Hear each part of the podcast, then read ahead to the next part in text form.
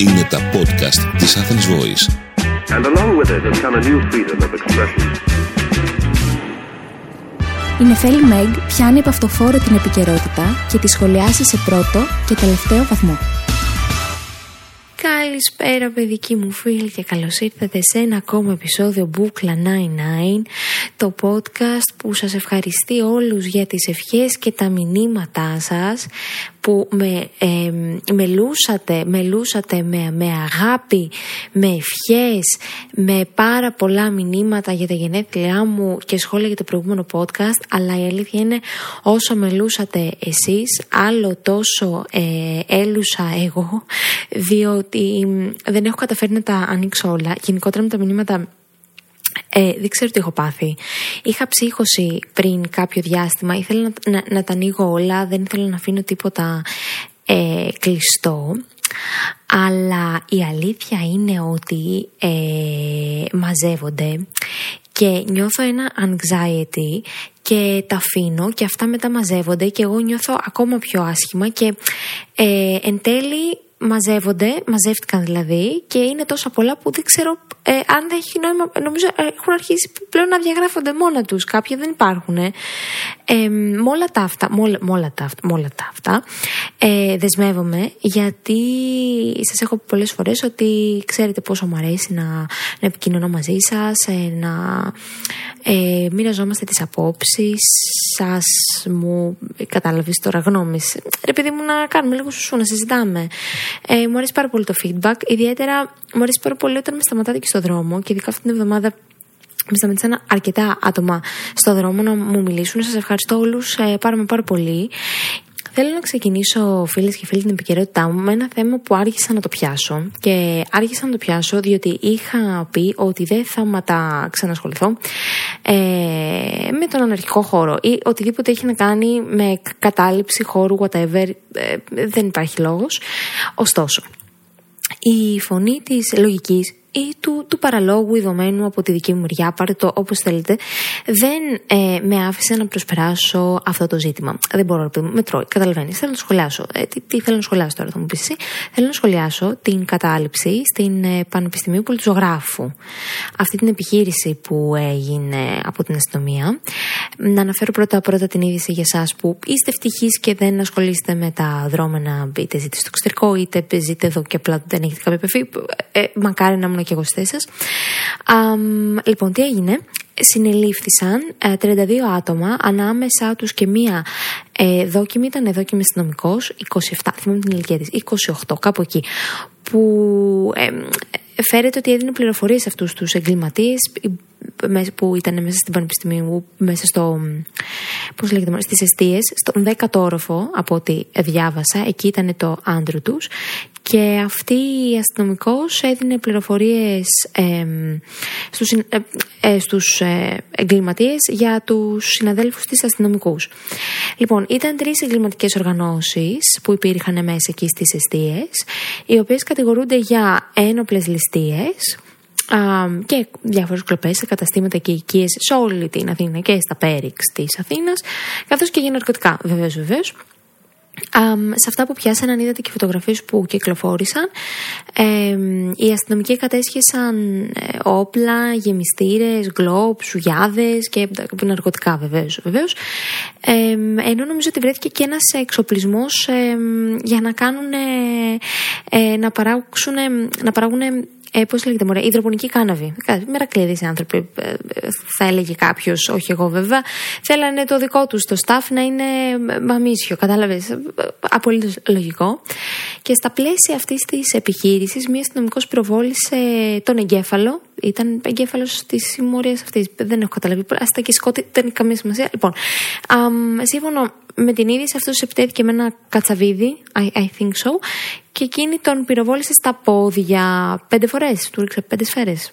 Πέντε. Τέσσερις, πέντε. Έχει καμία σημασία, του ρίξε. Λοιπόν, disclaimer πρώτο, πριν ξεκινήσετε να κράζετε, αν τα κράξετε, αν και δεν νομίζω εσείς που το podcast, νομίζω ότι καταλαβαίνετε πλέον το mindset μου, είναι, νιώθω ένα safe space στο podcast ότι αυτά που θα πω δεν θα παρεξηγηθούν. Γιατί έχουμε κάνει και τόσο επεισόδιο, δηλαδή νομίζω ότι πλέον με έχετε καταλάβει. Ε, λοιπόν, αλλά εγώ θα το κάνω το disclaimer. Δεν θα μιλήσω για την πανεπιστημιακή αστυνομία. Δεν έχει καμία σχέση αυτό με την πανεπιστημιακή αστυνομία, το ξεκαθαρίζω. Ε, θέλω να πω ότι μια φίλη μου δημοσιογράφος μου έστειλε ένα. η οποία θα κάνει και σχετικό ρεπορτάζ για αυτό το ζήτημα και όταν θα το ολοκληρώσει θα ήθελα πάρα πολύ να το ανεβάσω ένα story για να το διαβάσετε κι εσείς.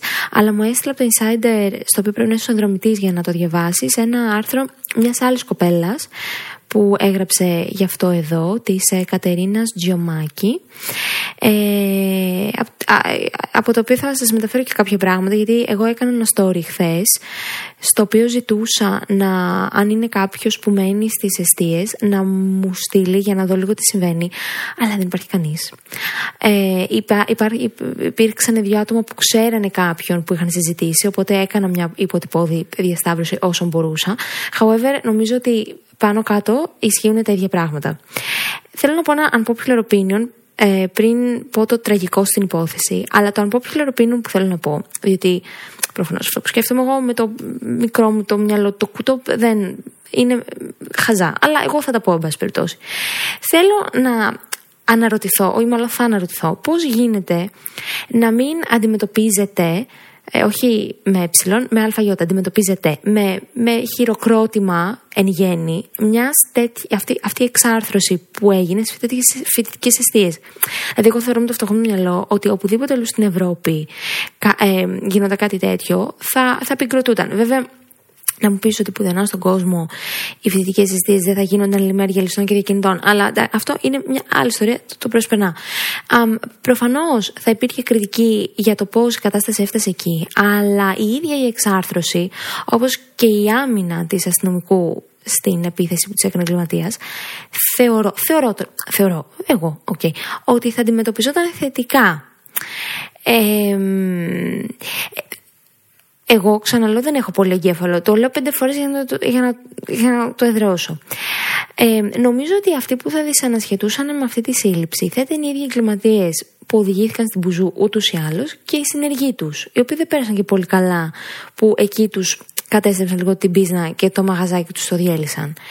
Ε, και μπαίνω ρε παιδιά, συγγνώμη, δηλαδή μπαίνω στην ΕφΣυν, OK, okay, στην εφημερίδα των συντακτών, να διαβάσω τον αντίλογο, να δω γιατί ας πούμε πολλά στελέχη πολιτικά και διάφοροι ας πούμε δημοσιογράφοι ποιανού χώρου δεν θα πούμε ε, λένε τώρα για παραβίαση ελευθερίας.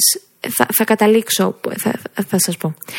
Ε, τέλος πάντων, μπαίνω στην Ευσύν να δω ρε παιδί μου γιατί κάποιοι ενοχλήθηκαν εν πάση περιπτώσει αυτή την επιχείρηση και διαβάζω από τον τίτλο και όλο του άρθρου, ανοίγουν τα εισαγωγικά, Οι βολικές ανενόχλητες μαφίες και βαριοπούλες της Ελλάδα του ζωγράφου.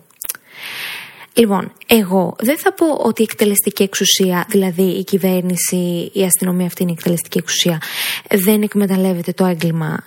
δεν θα το πω αυτό, μόλον ότι είμαι αφελής, αλλά αυτό δεν θα το πω. Ε, Προφανώς και το εκμεταλλεύεται. Ε, ζούμε και σε μια χώρα που δεν θα μας, δεν, μας κάνει εντύπωση. Κακό αυτό, αλλά δεν μας κάνει εντύπωση. θα πω ωστόσο ότι έστω και καθυστερημένα, μήνες, χρόνια καθυστερημένα, δεν νομίζω ότι έχει κάποια σημασία. Αυτοί οι εγκληματίες πιάστηκαν. Και νομίζω ότι κάποια πράγματα άρχισαν το καλοκαίρι έτσι όπως τα διάβασα.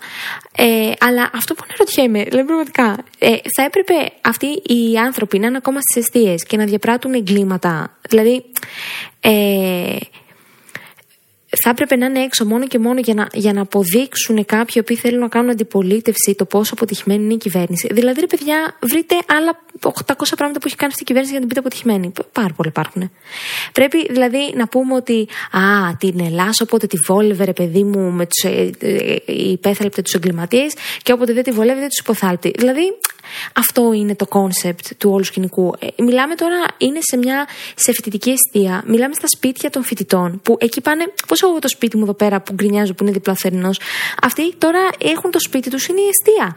Μιλάμε ότι δεν μπορούσαν να κυκλοφορήσουν τα παιδιά πάνω κάτω, φοβόντουσαν, κάνανε, ράνανε. Τους βγάλανε καθυστερημένα. Ναι, τους βγάλανε. Ε, νομίζω ότι αυτό είναι το πιο σημαντικό. Τώρα, το να χρησιμοποιείτε αυτό ε, για να γίνει μια αντιπολίτευση και μικροκομματικά και αυτά, το θεωρώ τουλάχιστον γελίο για μένα. Γιατί μπορείς, ας πούμε, να κάνεις αντιπολίτευση με άλλα χίλια δύο πράγματα, όπως το υπάρχει ανεπαρκή φύλαξη. Όπως το ότι δεν ελέγχεται ποιος μπαίνει στις αιστείες, για πόσο χρονικό διάστημα κάθεται. Δεν... Πες αυτά. Πες τι κάνει η κυβέρνηση για το ότι δεν έχει γίνει μια ανακαίνιση της αιστείε από το 1900, ξέρω εγώ πόσο. Ο ΕΟ. Ή κάνει αντιπολίτευση με το γεγονός ότι μπούκαρε η Ελλάς, whatever, με ποια ομάδα, ματ, οπ και I don't know, ε, στη, σε πόρτες και σε διαμερίσματα των φοιτητών μέσα στις φοιτητικές αιστείες και, και έριχνε τις πόρτες και τις διέλυε. Κάνει αντιπολίτευση γι' αυτό. Γιατί αυτό ήταν άθλιο. Γιατί πέραν το ότι εγώ να δεχτώ ε, και μου φαίνεται απολύτως λογικό όταν γίνεται μια τέτοια α, επιχείρηση να, να ε, δεν, εντάξει, δεν θα πάνε με τα λουλούδια να συλλάβουν τον κόσμο. Το, το καταλαβαίνω, το αντιλαμβάνομαι, αλλά θεωρώ άθλιο να. Ε, Θε, βασικά θεωρώ άθλιο το ότι και καλά δεν ήξερε υπεύθυνος των εστιών τι γίνεται μέσα στις αιστείες. Αυτό το θεωρώ πραγματικά άθλιο. Ε, δεν, δεν υπάρχει περίπτωση. Δηλαδή δεν πείθομαι ότι δεν ήξερε τώρα. Ε, θεωρώ άθλιο ότι δεν υπήρχε ένα σχέδιο για τα παιδιά τα οποία ε, ε μείνανε εκτός εστία, γιατί τους, τους διέλυσαν την πόρτα και για τα παιδιά τα οποία ήταν εκτός Αθήνας. Γιατί τώρα ξεκινάει το ακαδημαϊκό έτος. Για παιδιά μπορούν από την Ξάνθη, από τη Θεσσαλονίκη, που ξέρω εγώ, οπουδήποτε, από την Καρδίτσα. Ε, φανταστείτε, λείπουν τα παιδιά, οι αιστείες τους είναι κλεισμένες ε, και τα, τα πράγματα τους είναι μέσα. Δηλαδή, μπορεί κάποιος να έχει αφήσει το λάπτοπ του, ξέρω εγώ, να έχει φύγει ένα τρίμερο. Δεν, δεν έχει σημασία. Ε, το θεωρώ άθλιο να αφήνεται μετά έτσι το δωμάτιο στην αιστεία με τα προσωπικά αντικείμενα του φοιτητή ε, για οποιονδήποτε θέλει να πανακλέψει εκεί πέρα και να μην τους έχουν δώσει μια ενημέρωση με βάση αυτά που διάβασα και στο Inside Story και με δύο-τρία κορίτσια που μίλησα. Ε, καμία ενημέρωση για το πού θα πάνε, τι θα κάνουν, να τους κλείσουν ένα ξενοδοχείο ή να μην υπάρχει μέρημνα για φύλαξη των προσωπικών ζωτικημένων. Αυτό το θεωρώ ε, ε, εξο, εξο, εξοργιστικό. Κάνα αντιπολίτευση με αυτό. Ε, πραγματικά, ορίστε, ορίστε, σου βρήκα εγώ. Σου βρήκα, βρήκα εγώ για, όλη, για ο, ο, ο, το, το σύσσωμο το πολιτικό σύστημα, σας βρήκα εγώ την πολίτευση. Τόσο δύσκολο είναι. Αχ. Εν πάση περιπτώσει, παιδιά. Ε, αυτό ήθελα να πω, γιατί απλά μου, μου, μου, μου φαίνεται πολύ παράλογο να, να μην πούμε ε, έστω και καθυστερημένο ότι έγινε αυτή η επιχείρηση και βγάλανε αυτούς τους εγκληματίες που δεν μπορούσαν τα παιδιά να κυκλοφορήσουν, ε, να πούμε, OK, γι' αυτό και να καράξουμε το άλλο, παρά να κράζουμε ότι στην νομοκρατία μέσα στα πανεπιστήμια, δηλαδή με βάση αυτό το περιστατικό πάλι να μιλήσουμε για την πανεπιστημιακή αστυνομία. Νομίζω ότι είναι δύο διαφορετικά πράγματα. Και όποιος δεν το αντιλαμβάνεται, δεν ξέρω. Ε, δεν ξέρω. Ε, μάλλον έχει παραπάνω κεφάλαιο από μένα, γιατί εγώ με, τον, ε, με το μικρού μήκους εγκεφάλου μου δεν αντιλαμβάνομαι άλλα πράγματα. Προφανώς και ε, αντιλαμβάνομαι άλλα πράγματα. Ε, αντιλαμβάνομαι ότι το είναι που είναι, που είναι και το νομικό πρόσωπο ιδιωτικού δικαίου που εντάσσεται στον δημόσιο τομέα και είναι υπεύθυνο για τις ε, ε, πώς λέγονται για τις αιστείες. Είναι φοβερά ανεπαρκές. Γιατί από αυτά που διάβασα οι φύλακες είναι συμβασιούχοι εταιριών που συμμετέχουν σε διαγωνισμούς προκυρήσεις των, των ΕΔΙΒΙΜ ε, και πολλές φορές δεν προσλαμβάνονται καν ως φύλακες αλλά ως υπάλληλοι άλλης ειδικότητας και εκτελούν προαιρετικά και καθήκοντα φυλακών. Ε, αυτό να το κοιτάξουμε ας πούμε. Αυτό βέβαια θα έπρεπε να έχει κοιταχτεί χρόνια πριν. Εν πάση περιπτώσει δεν έχω τελειώσει με αυτό το ζήτημα αλλά τελειώνω για το σημερινό επεισόδιο, γιατί θέλω να περιμένω και αυτό το ρεπορτάζ αυτής της δημοσιογράφου που σας λέω και να, να συνεχίσω το, ε, το, ε, ε, το ταξίδι της επικαιρότητας. Θέλω να σας πω ότι και να σας προτρέψω να δείτε τα νούμερα τα νούμερα. Ε, τη σειρά του, του Φίβου Δελιβοριά, το concept δηλαδή ε, είναι του Φίβου Δελιβοριά, στην ΕΡΤ1 που είναι στη σκηνοθεσία Γρηγόρη Καραντινάκη. Παιδιά, όταν αυτό νομίζω που έλειπε από την ελληνική τηλεόραση είναι ο αυτοσαρκασμός ο οποίος στα νούμερα, τα οποία μπορείτε να δείτε στο Netflix, εγώ και τα είδα, είναι η επιτομή του αυτοσαρκασμού στην ελληνική τηλεόραση, ειδικά από ένα κρατικό κανάλι όπως είναι η ΕΡΤ. Δεν το περίμενα ούτε 1%. Αλλά φαίνεται ότι έχει πέσει πολλή δουλειά, γιατί η ΕΡΤ κάνει φοβερές παραγωγές. Νομίζω ότι είναι το διαμάντι της Παρασκευής. Και αν δεν το βλέπετε Παρασκευή, όπως εγώ ας πούμε, και το βλέπετε μια άλλη μέρα, είναι διαμάντι οποιαδήποτε μέρα και να το βλέπετε. Είναι μια σειρά τρομερή. Ο Φίφο Δελβοριέ για μένα δεν παίζει καλά, αλλά δεν είναι ηθοποιός και άνθρωπος, αλλά δεν με χαλάει καθόλου. Παίζουν όλοι το στέλια. Που και, και το στυλ του Δελβοριά έχει φτάσει να μ' αρέσει. Ε, οπότε σας προ, σας προτρέπω όλους να, να τη δείτε. Ε, συγκεκριμένα, εμένα με τρίγκαρε το γεγονός ότι είχα δει ε, μετά που προβλήθηκε το δεύτερο επεισόδιο με την Ποφίλιο που πόζαρε αυτή μπροστά με μια κόκκινη σατέν ρόμπα και μπερέ με το έμβλημα της Σοβιετικής Ένωσης μπροστά από τις αφήσεις του Λένιν, Στάλιν, Μάρξ και είχε και ένα κάδρο του πρώην Αμερικάνου Πρόεδρου Ρίγκαν που τον είχε κάνει στόχο για βελάκια. Ε, και ρε παιδί μου όχι αυτό γιατί η Νατάσα Ποφίλιου είναι ε, ανοιχτά ανοιχτά ε, κομμουνίστρια, π.χ. με το ΚΚΕ, αλλά βλέπεις ένα καλλιτέχνη να τσαλακώνεται και να ε, αυτοσαρκάζεται με όλο αυτό. Δηλαδή, εγώ μόνο ότι κάποια πράγματα που σχεδόν όλα που έχει πει η Μποφίλιου δεν. Ε, δεν τα, τα σπάζομαι, αλλά δεν μπορώ να παραβλέψω το γεγονός ότι η τύπησα είναι θεάρα ρε φίλε, αυτό σαρκάζεται με αυτά που η ίδια πιστεύει και νομίζω ότι λείπει και από πάρα, πολλές, ε, πάρα πολλούς influencers, αλλά όχι με την έννοια των Instagramικών influencer, με την έννοια των ανθρώπων που είναι της τέχνης, ρε παιδί, και αυτοί κάνουν κάποιο είδους influence. Ε, πολιτικών, καλλιτεχνών και σε συνεντεύξεις θα ήταν πολύ ωραίο να δούμε ανθρώπους να αυτοσαρκάζονται. Ε, και πραγματικά σας προτρέπω να το δείτε ε, like crazy, like crazy. Ε, και θέλω να περάσω κάπου αλλού Θέλω να περάσω σε ένα ζήτημα που εμένα πραγματικά με νευριάζει και με, με νευριάζει γιατί μου δείχνει την επάρκεια της ε, ελληνικής δικαιοσύνης όχι να της δώσω ένα ποσοστό 80% όταν έχει να κάνει με πολιτικά πρόσωπα και πολλά πολλά λεφτά. Εκεί δίνω μια μεγάλη ανεπάρκεια. Μάλλον η Ελλάδα έχει ένα πώς θα το πούμε, ταλέντο, θα το πούμε ταλέντο, ικανότητα, ε, χάρισμα, the gift, στο να πρωτοστατεί σε, σε σκάνδαλα και να μην, ε, ξε, όχι ξεχνιάζονται, να μην ουσιαστικά να υπάρχει ένα πέπλο τιμωρησία, να το πούμε έτσι, ή να υπάρχουν τα νομικά παραθυράκια έτσι ώστε να μένουν ατιμόρυτοι πρακτικά, αλλά νομικά να είναι καλυμμένοι. Κάπως έτσι θα μπορούσα να το πω. Ε, τι εννοώ με αυτό και που θέλω να περάσω. Θέλω να περάσω στο, στο σκάνδαλο της Siemens, το οποίο πλέον νομίζω ότι θα σταματήσουμε να μιλάμε γι' αυτό μετά από πάρα πάρα πολλά χρόνια, διότι το πεντεμελές εφετείο κακουργημάτων, που είναι το δευτεροβάθμιο δικαστήριο για τέτοια κακουργήματα, το τριμελές. Ε, αποφάσισε την απαλλαγή σχεδόν όλων των 22 κατηγορουμένων για τα μαύρα ταμεία της Siemens. Ε, η είδηση βγήκε την προηγούμενη εβδομάδα. Εγώ προσωπικά το έχω ξεχάσει αυτό το σκάνδαλο, διότι ήμουν και πάρα πολύ μικρή όταν συνέβη. Ε, και όταν έγινε αυτή η περίφημη σύμβαση, πάση περιπτώσει, θα πούμε παρακάτω. Λοιπόν, τι αποφασίστηκε; Αποφασίστηκε ότι οι κατηγορούμενοι πρέπει να απαλλαγούν για την κατηγορία του ξεπλήματος βρώμικου χρήματος και επιπλέον ότι πρέπει να πάψει σε βάρος τους η ποινική δίωξη για πράξεις που είχαν τελεστεί μέχρι το 2002 λόγω παραγραφής.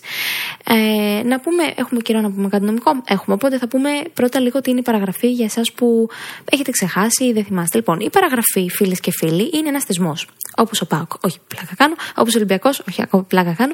Λοιπόν, ε, είναι ένας θεσμός σύμφωνα με τον οποίο όταν περνάει πολύς καιρός από τότε που κάνει κάποιος ένα ένα έγκλημα, ο δράστης του εγκλήματος αυτού δεν μπορεί να διωχθεί δικαστικά και να κηρυχθεί ένοχος. Δηλαδή, απαγορεύεται να τον τιμωρήσεις πλέον. Έχει περάσει αυτό το χρονικό διάστημα. Α, αυτό ονομάζεται παραγραφή του αξιοπίνου. Υπάρχει παραγραφή της ποινής. Η παραγραφή της ποινής σημαίνει ότι η ποινή που επιβλήθηκε σε αυτόν που έκανε το έγκλημα δεν μπορεί να εκτελεστεί. Δηλαδή, πρακτικά δεν μπορεί να πάει φυλακή. Μπορεί να σου βάλει μια ποινή 10 ετών και αυτή είναι παραγραφή. Γίνεται και αυτό. Όταν λέμε ότι το έγκλημα παραγράφηκε, δεν σημαίνει ότι δεν έγινε ποτέ το έγκλημα, αλλά ότι ουσιαστικά πλέον δεν μπορεί να διωχθεί καν ο δράστης και να τιμωρηθεί από την πολιτεία. Δηλαδή δεν ξέρουμε αν έγινε ή δεν έγινε, γιατί ε, δεν μας επιτρέπεται πλέον να εξετάσουμε αν έγινε.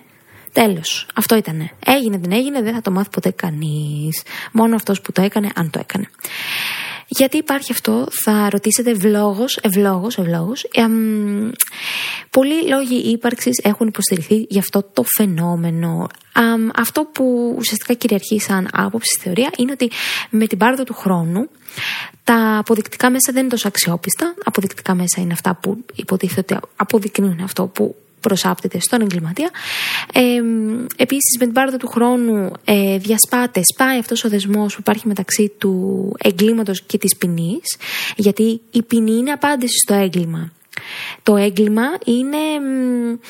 Πώς να το πούμε. Να πούμε, υπάρχει ένα, ένα αγαθό και η ζωή. Ε, πώς αναιρείς αυτό το αγαθό, δηλαδή πώς το διαγράφεις, κάνοντας ένα έγκλημα. Σκοτώνεις κάποιον. Ε, όταν σκοτώνεις κάποιον, εδώ το ένωμα αγαθό είναι της ζωής και εσύ το διαγράφεις αυτό με τη δολοφονία. Okay. Ε, Κάνεις το έγκλημα. Το έγκλημα τώρα κάπως το διαγράφεις και αυτό. Όλα τα διαγράφουμε. Κατάλαβες. Δεν τραβάς όλα μια κόκκινη γραμμή. Το, το έγκλημα το διαγράφεις με την ποινή που βάζει η πολιτεία. Και η ποινή πώ διαγράφεται με την παραγραφή. Εντάξει, εντάξει, σα mindfuck τώρα, inception, κατάλαβες. Λοιπόν, και τέλος με την πάροδο του χρόνου, α, θα πούμε, μπορούμε να πούμε μάλλον ότι αποδυναμώνεται ε, η βελτίωση του δράστη, ο οποίος ενδέχεται και να τον τρώνε τύψεις μετά από τόσα χρόνια, οπότε δεν ξέρεις. Μπορεί να υπάρχουν ενσυνείδητοι πολίτες. Κατάλαβες. Αυτά υποστηρίζονται γενικά. Ναι, θέλω να σταθώ στο χρόνο. Λοιπόν, ο χρόνος, ο μεγαλύτερος γιατρός που λένε, α, αυτό που κάνει είναι να αποκαθιστά την κοινωνική ειρήνη που, όπως είπαμε, έχει διαταραχθεί με με, με το έγκλημα. Εφόσον παίρνει πολύς καιρός από όταν τελέστηκε ένα έγκλημα, η ποινή πάβει να αποτελεί αυτό που πάνω προσπάθησε να σας περιγράψω ως απάντηση της κοινωνίας προς το δράστη. Δηλαδή, φανταστείτε, το είχα δώσει και αυτό κάποτε, αυτό το ε, παράδειγμα. Α, φανταστείτε να συναλάμβαναν τον Darth Vader για έσκατη προδοσία της γαλαξιανής δημοκρατίας μετά από 50 χρόνια. Αυτό είναι για τους φαν του Star Wars. Ε, ρε παιδί μου, δεν σκοτώ, κάποιον που φαντάζει περνάνε 70 χρόνια. Έχει κάποιον να με τον τιμωρήσεις. Σκεφτείτε το λίγο. Θα μου πεις, βέβαια, όχι θα μου πεις, εγώ θα σας πω, γιατί εσείς μπορεί και να μην ξέρετε, ε, αυτό ισχύει για τα δικά μας τα νομικά συστήματα, εδώ, τα υπηρετικά. Ε, Γερμανία, Γαλλία, ξέρεις αυτά. Τα αγγλο-σαξονικά, Αγγλία, Αμερική και αυτά, δεν έχουν τόσο το θεσμό της παραγραφής. Ε, δηλαδή, και μετά από πολλά χρόνια μπορεί κάποιος να το, να το πιάσει το δράστη αν έχει σκοτώσει κάποιον. Ισχύει ο θεσμό παραγραφής σε, σε ειδικού νόμους. Σε ειδικούς νόμους. Ε, δεν έχω αντριφήσει όμως περαιτέρω σε αυτό το σύστημα, διότι Συγκριτικό δίκαιο, συγκριτικό δίκαιο. Μα τι μάθημα έχω κάνει σήμερα; Συγκριτικό δίκαιο ονομάζεται ένας κλάδο του δικαίου που ασχολείται με το τι ισχύει σε διάφορα νομικά συστήματα και τα συγκρίνει. Αυτό είναι συγκριτικό δίκαιο. Ε, δεν το είχαμε αναλύσει και τόσο πολύ να σας πω τον θεσμό της παραγραφής. Ε, Τέλος πάντων, αυτό είναι πάνω κάτω η παραγραφή. Ε, δεν θέλω να κρατήσετε κάτι άλλο. Έχω κάνει ένα σχετικό post στο Instagram, αν θέλετε να δείτε και άλλες λεπτομέρειες που για μένα δεν χρειάζεται. Ωραία, λοιπόν. Επιστρέφω τώρα στο σκάνδαλο της Siemens, γιατί νομίζω ότι σας ε, κούρασε. Μα λέω πολύ γρήγορα σήμερα. Τι μου έχει συμβεί; Λέτε να είμαι μαθιασμένη. Λοιπόν, τέλος πάντων. Ε, κοιτάξτε. Αυτό ξεκίνησε ε, το 1997. Υπήρχε ένα ε, περίφημο συμβόλαιο που έκανε η Siemens με το ΝΟΤΕ για προμήθεια ψηφιακών κέντρων. όταν ε, άρχισε να, να αποκαλύπτεται αυτό το έγκλημα, ουσιαστικά αποκαλύφθηκε ότι ε, από τη Γερμανία ξεκίνησε. Η Siemens δαπάνησε 1,3 δισεκατομμύρια ευρώ σε να πούμε αμφιλεγόμενε πληρωμές, ε, δωροδοκίες, πες το έτσι, ή λαϊκιστή, για να εξασφαλίσει αυτά τα συμβόλαια. Αυτό ήταν στα, στα έτη μεταξύ 1999 και 2006. Λοιπόν, στην Ελλάδα το, το σκάνδαλο ξέσπασε το 2008 και ουσιαστικά είναι και αυτό που ακούγεται για την Οβάρτης πάνω κάτω, ότι ξέρεις, υπάρχει ένας ενδεχόμενος χρηματισμός πολιτικών και υπηρεσιακών παραγόντων και στελέχη σε δημόσιο οργανισμό και τέτοια. Ε, βασικά στελέχη της Siemens, γιατί μπορεί να ακούσετε και τα ονόματα, ε, ήταν ο Χρήστος Καράβελας και ο Μιχάλης Χριστοφοράκος, οι οποίοι ουσιαστικά και γι' αυτό που τους που κατηγορείται το όλο σύστημα είναι ότι κατάφεραν να διαφύγουν στο εξωτερικό επειδή καθυστερούσε η δικαιοσύνη να τους εκδώσει για να μην μπορούν να φύγουν. Ε, η δίκη ξεκίνησε το Φεβρουάριο του 2017, 11 χρόνια μετά την έναρξη της έρευνας στην Ελλάδα και οι μίζες που δόθηκαν αγγίζουν τα 100 ε, εκατομμύρια ευρώ περίπου. Εκατομμύρια, δισεκατομμύρια, τι σημασία έχει, αν είναι πάνω από ένα εκατομμύριο είναι πολλά, νομίζω ή όχι πάνω από 10 εκατομμύρια. Δεν ξέρω. Εν πάση περιπτώσει. Ε, ουσιαστικά όλα αυτά τα λεφτά είχαν δοθεί προκειμένου η Siemens να έχει μια δεσπόζουσα θέση στην αγορά της Ελλάδας, όπως γίνονται όλα τα, τα σκάνδαλα. Ε, το τέλειο ποιο ήταν, ότι ο CEO της Siemens, ρε παιδί μου, ο Χριστοφοράκος, Χριστοφοράκος έτσι νομίζω λέγεται, ε, επειδή ήταν, είχε και διπλή υπηκότητα, επειδή ε, αργούσαν να, να τον συλλάβουν. Αυτός ο άνθρωπος πήγε στη Γερμανία. Ε, ο δεύτερος επίσης δεν εμφανίστηκε ποτέ. Ούτε, ούτε τώρα ξέρουν, ξέρουν που είναι ο, ο, ο Καράβελας. Δεν, ε, δεν τον έχουν βρει ακόμα να καταλάβετε. Αργούσε πάρα πολύ η διαδικασία. Ε, και μάλιστα για το Χριστοφοράκο είχαν εκδοθεί τρία ευρωπαϊκά εντάλματα σύλληψης. Τα ευρωπαϊκά εντάλματα σύλληψης, ουσιαστικά φανταστείτε, είναι ένα χαρτί, ένα χαρτί πραγματικά, ε, επειδή εμείς τώρα βρισκόμαστε σε επίπεδο Ευρωπαϊκής Ένωσης και, και διάφορες άλλες χώρες συνεργάζονται, και σου λέει, Εγώ Ελλάδα, σαν Ελλάδα, ε, ψάχνω τον ε, Κουφοντίνα, λέω τώρα εγώ, ο οποίος έχει διαφύγει στο εξωτερικό. Εκδίδεται αυτό το ευρωπαϊκό ένταλμα σύλληψης και σε οποιαδήποτε άλλη χώρα συλληφθεί ο Κουφοντίνας, ε, η άλλη χώρα είναι υποχρεωμένη να, να μας τον στείλει πίσω να το δικάσουμε εδώ πέρα. Κατάλαβες τι γίνεται, κατάλαβες. Λοιπόν, ο CEO τώρα Χριστοφοράκο ε, ξεκίνησε μια διαδικασία στα γερμανικά δικαστήρια και ουσιαστικά έκανε έναν διακανονισμό με την εταιρεία. Ε, Τους πλήρωσε 1,2 εκατομμύρια ευρώ και συμβιβάστηκε με τη Siemens. Και σε νομικό επίπεδο α, αθώθηκε για την κατηγορία της δωροδοκίας πολιτικών κομμάτων στη Γερμανία. Του επιβλήθηκε ένα πρόστιμο 350.000 ευρώ και μια πραγματικά ολιγόμενη ποινή η οποία εξαγοράστηκε κιόλα με αναστολή, δηλαδή πήγε ποτέ φυλακή ο άνθρωπος. Και μάλιστα κρίθηκε ότι με τη συμπεριφορά του ε, ε, ε, όφιλε να εμποδίσει αλλά δεν εμπόδισε το να διακινδυνευθούν τα χρήματα της Siemens. Αυτό, ήταν, αυτό ονομάζεται πλημέλημα παράπλευρης βοήθειας απιστία. Με λίγα λόγια όμως είναι αυτό που σας είπα, δεν έχει σημασία το, το, το όνομα, το fancy. Ε, η μόνη αποκάλυψη που, που επιβεβαιώθηκε σε ό,τι αφορά τη διακίνηση πολιτικού χρήματος ήταν το ποσό που έλαβε ο Θόδωρος Τσουκάτος, που ήταν στέλεχος του Πασόκ, ο οποίος είχε υποστηρίξει κιόλας ότι δεν τα πήρα εγώ τα χρήματα για μένα, αλλά για τα κομματικά ταμεία, ρε παιδί μου, και αθώθηκε κιόλας στην πρωτοβάθμια δίκη. Ε, λοιπόν, ε, ποιο είναι το θέμα, το θέμα είναι ότι όλοι αυτοί, υπάρχει ένας τεράστιος κατάλογος ανθρώπων που αθώθηκαν την προηγούμενη εβδομάδα λόγω παραγραφής.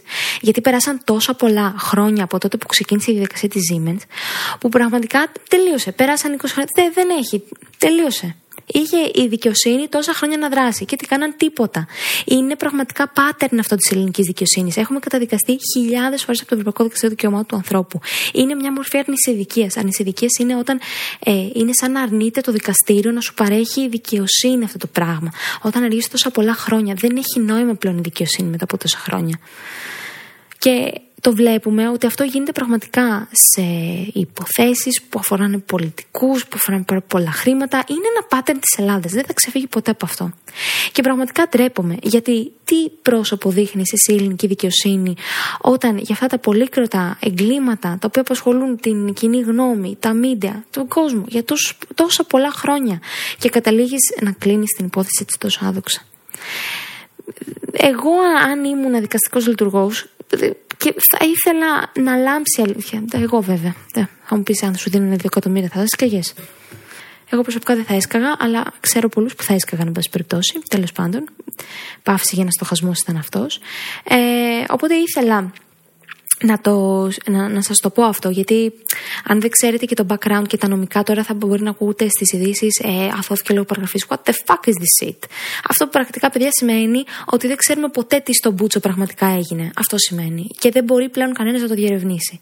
Δεν μπορεί να ανοίξει καν διαδικασία γι' αυτό. Τέλος. Έχουν αθώθει λόγω παραγραφής. Αυτό σημαίνει παραγραφή Α, καλό, σωστό, για κάποιες υποθέσεις θα έπρεπε να υπάρχει. Για μένα, σε κάποιες υποθέσεις όσον αφορά τι κα, κακοποιήσεις, ε, ειδικά ας πούμε τώρα με την υπόθεση της Βεκατόρου, τη οποία είχε παραγραφεί ο βιασμός, για μένα θα έπρεπε να παίρνει μια παράταση όταν αρχίζει να τρέχει η παραγραφή. Γιατί η παραγραφή τρέχει, ξεκινάει δηλαδή από τότε που έγινε το έγκλημα. Τότε. Αν είσαι, ας πούμε, ανήλικος όμως και ε, σε έχει βιάσει ή σε έχει ασελγήσει κάποιος, η παραγραφή σου αναστέλλεται μέχρι να γίνεις 18. Δηλαδή δεν ξεκινάει να τρέχει.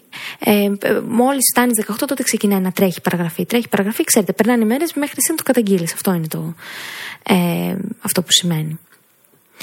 Λοιπόν, και πολύ μονοπόλησα το χρόνο σας για σοβαρά ζητήματα και σας έχω κουράσει ήδη. Οπότε, παιδιά, ο ε, ανδρικός κέφαλος μου είναι on fire διότι ε, δε, δεν έχω προλάβει να ασχοληθώ με τα μηνύματα τις προηγούμενες εβδομάδες οπότε δεν θα κάνω κάποιο comment πάνω σε αυτό γιατί μιας και έχω μιλήσει για αιστείες θα σας πω τρελή περίπτωση γκομενακίου με το οποίο παίχτηκε ζαχαρωτό σε αιστείες λοιπόν ο εν λόγω τύπος ήταν ένας είναι ο άνθρωπος, τον έχω, τον έχω σκοτώσει.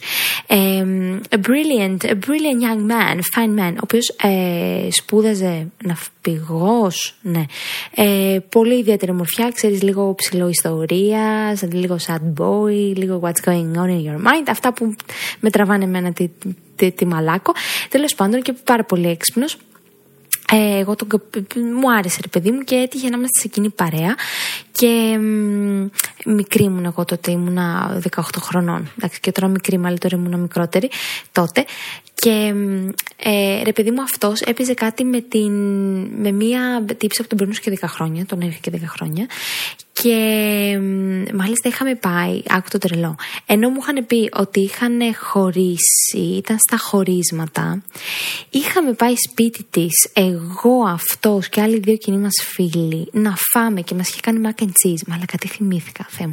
Τέλος πάντων, και είχαμε βγει μια μέρα και είχα γίνει εγώ κολόστουπο, κολόστουπο. Και μου λέει ο φίλος μου, μπες στον τάδε, ε, Μπες, αφού σου αρέσει, μπες. Λέω, ναι, αλλά αυτός δεν είναι με την έτσι. Ε, μου λέει τώρα είναι περίεργη φάση. Περίεργη φάση καταλαβαίνεις. Ο τύπος είτε έχουν μαλώσει και για ένα διάστημα αυτό we were on a break, οπότε σου λέει τώρα που είμαστε on a break, ας πήδηξω 4-5 για να μου φύγει το αποθυμένο να γυρίσω πίσω σχέση μου και όλα με λιγάλα. Είναι, το, είναι στα χωρίσματα και αυτό το είναι στα χωρίσματα είναι η χειρότερη περίοδος για ένα ζευγάρι. Γιατί είναι αυτό που καταλαβαίνεις ότι κάτι τρέχει. Ε, μπορεί εσύ να μην θέλεις, αλλά δεν έχεις τα αρχίδια να πεις ε, ε, όσο εδώ και με παρέκει και κάνεις μαλακισμένες συμπεριφορές έτσι ώστε να φτάσεις τον άλλον στο σημείο να σου πει ε, τέλος. Είναι πολύ περίεργη φάση. Είναι φάση το παιδί, είναι φάση. Λοιπόν, και πάμε στις αιστείε. Αυτό έμεινε στι αιστείε. Εκεί, ε, ζωγράφου.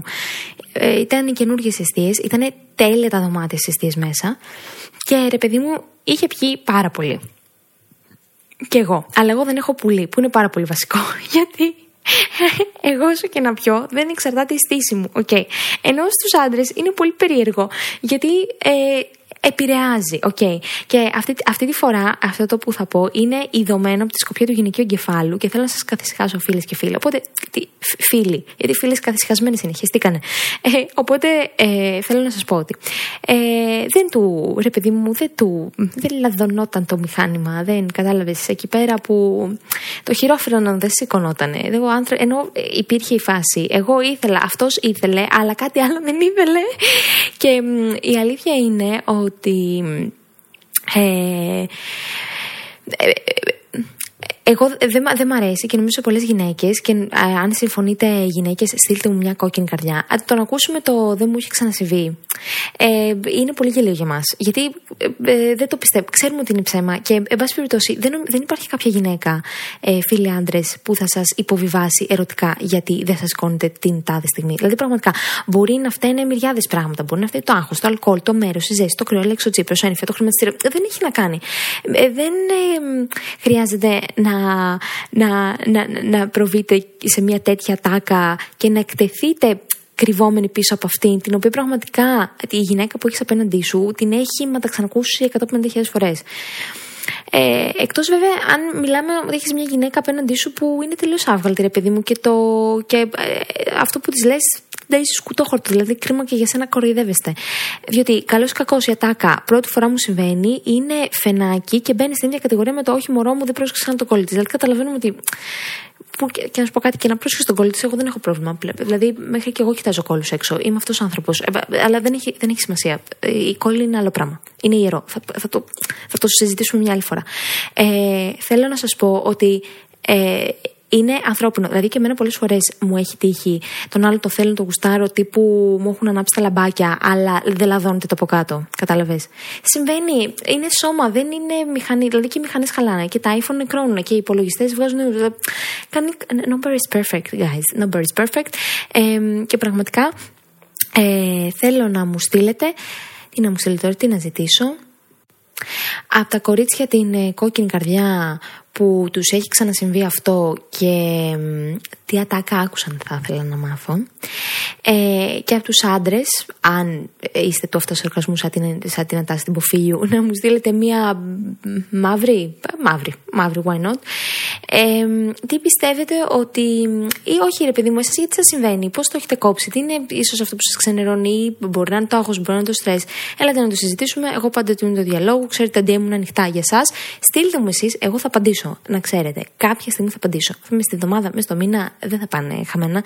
Ε, στείλτε μου να τα δω για να τα επικοινωνήσω και στα υπόλοιπα. Εδώ τα κοράσια πεθαίνουν να μαθαίνουν. Κατάλαβες. Τώρα σήμερα ήταν αντρικός εγκέφαλος versus γυναικείος. Πω, πω, πω, θα βγει τεράστιο επεισόδιο, παιδιά. Σταματάω εδώ πέρα. Κάθε Τρίτη καινούργιο podcast. Βάζετε πέντε αστέρια στο Spotify γιατί μας αγαπάτε και το λέτε και σε ένα φίλο σας να το ακούσει. Γιατί ε, είμαστε εδώ πάρα πολύ γαμάτοι και εγώ και ο Γιάννης και ο και όλοι μαζί. Λοιπόν, σας πριν την εβδομάδα. Φλακιά, φλακιά μου. Ήταν ένα podcast από την Athens Voice. Μπορείτε να ακούσετε τα podcast της Athens Voice στο athensvoice.gr και στο Spotify, στο Apple Podcast και το Google Play Music.